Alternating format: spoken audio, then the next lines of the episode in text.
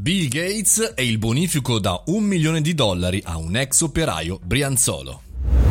Buongiorno e benvenuti al caffettino, io sono Mario Moroni e come ogni giorno pubblico un podcast sul mondo dei social, della tecnologia e anche del marketing, se vi va chiaramente condividetelo. Oggi parliamo di Bill Gates e non delle fake news rivolte al coronavirus, al 5G, ma per raccontare una bella storia, si direbbe una bella storia di startup, anche se diciamo così, il protagonista, ovvero Vincenzo Di Leo, è un ex operaio brianzolo di 72 anni. Bene, eh, da Seattle il fondatore della Microsoft ha messo gli occhi eh, sul suo progetto, sul progetto di Vincenzo Di Leo, che a Cavenago, quindi insomma nella ridente proprio Brianza 2.0, ha realizzato una pompa speciale per lo svuotamento delle latrine nei paesi poveri. Come sapete Bill Gates è sempre molto impegnato eh, in queste campagne, lui con la moglie Melania, ma eh, è anche la ricerca di persone che facciano le cose. E quindi un giorno racconta in un articolo del Corriere Innovazione, e vi chiaramente esorto a leggere il dettaglio perché Mario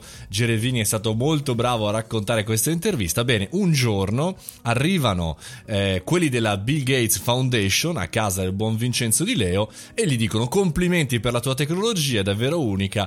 Eh, le dispiace se finanzieremmo uno, uno sviluppo più adeguato alle nostre esigenze? Lì chiaramente immediatamente, immediatamente dopo, non alle calende greche come finanziamenti statali, eccetera, eccetera. Bene, è arrivato un bel bonifico di oltre un milione di dollari in banca.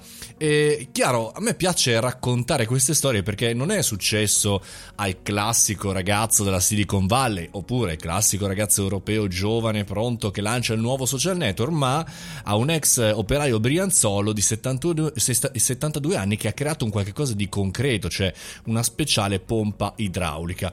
E, e, questo è, secondo me, sintomatico rispetto alle start-up, rispetto alle nuove iniziative che noi italiani dovremmo mettere sott'occhio. Bisogna tenere sotto controllo la realtà e questo progetto è, è la realtà, che non vuol dire diventare ricchi o famosi, ma in realtà chiaramente avere finanziamenti per il proprio progetto. Chiaramente Bill Gates non è né Babbo Natale né tantomeno un investitore umanitario, ma è qualcuno che vuole risultati, quindi chiaramente poi ci sarà da vedere eh, come andrà avanti, come funzionerà e che risultati otterrà il nostro eh, Vincenzo. Chiaramente è uno spirito, è un'idea che deve tornare anche del nostro paese per ricordarci che siamo un popolo di microimprenditori, piccoli imprenditori e professionisti che però sanno fare bene le cose manuali, le cose concrete. Quindi talvolta varrebbe la pena di leggere o rileggere Startup di merda, mettiamola così per autocitarmi e parlare, raccontare casi reali, casi veri, casi concreti. E perché no, magari invitare Vincenzo al nostro live show per sottolineare che servono idee concrete, progetti concreti e che c'è speranza che per gli start-up, diciamo così, diversamente giovani ma efficaci.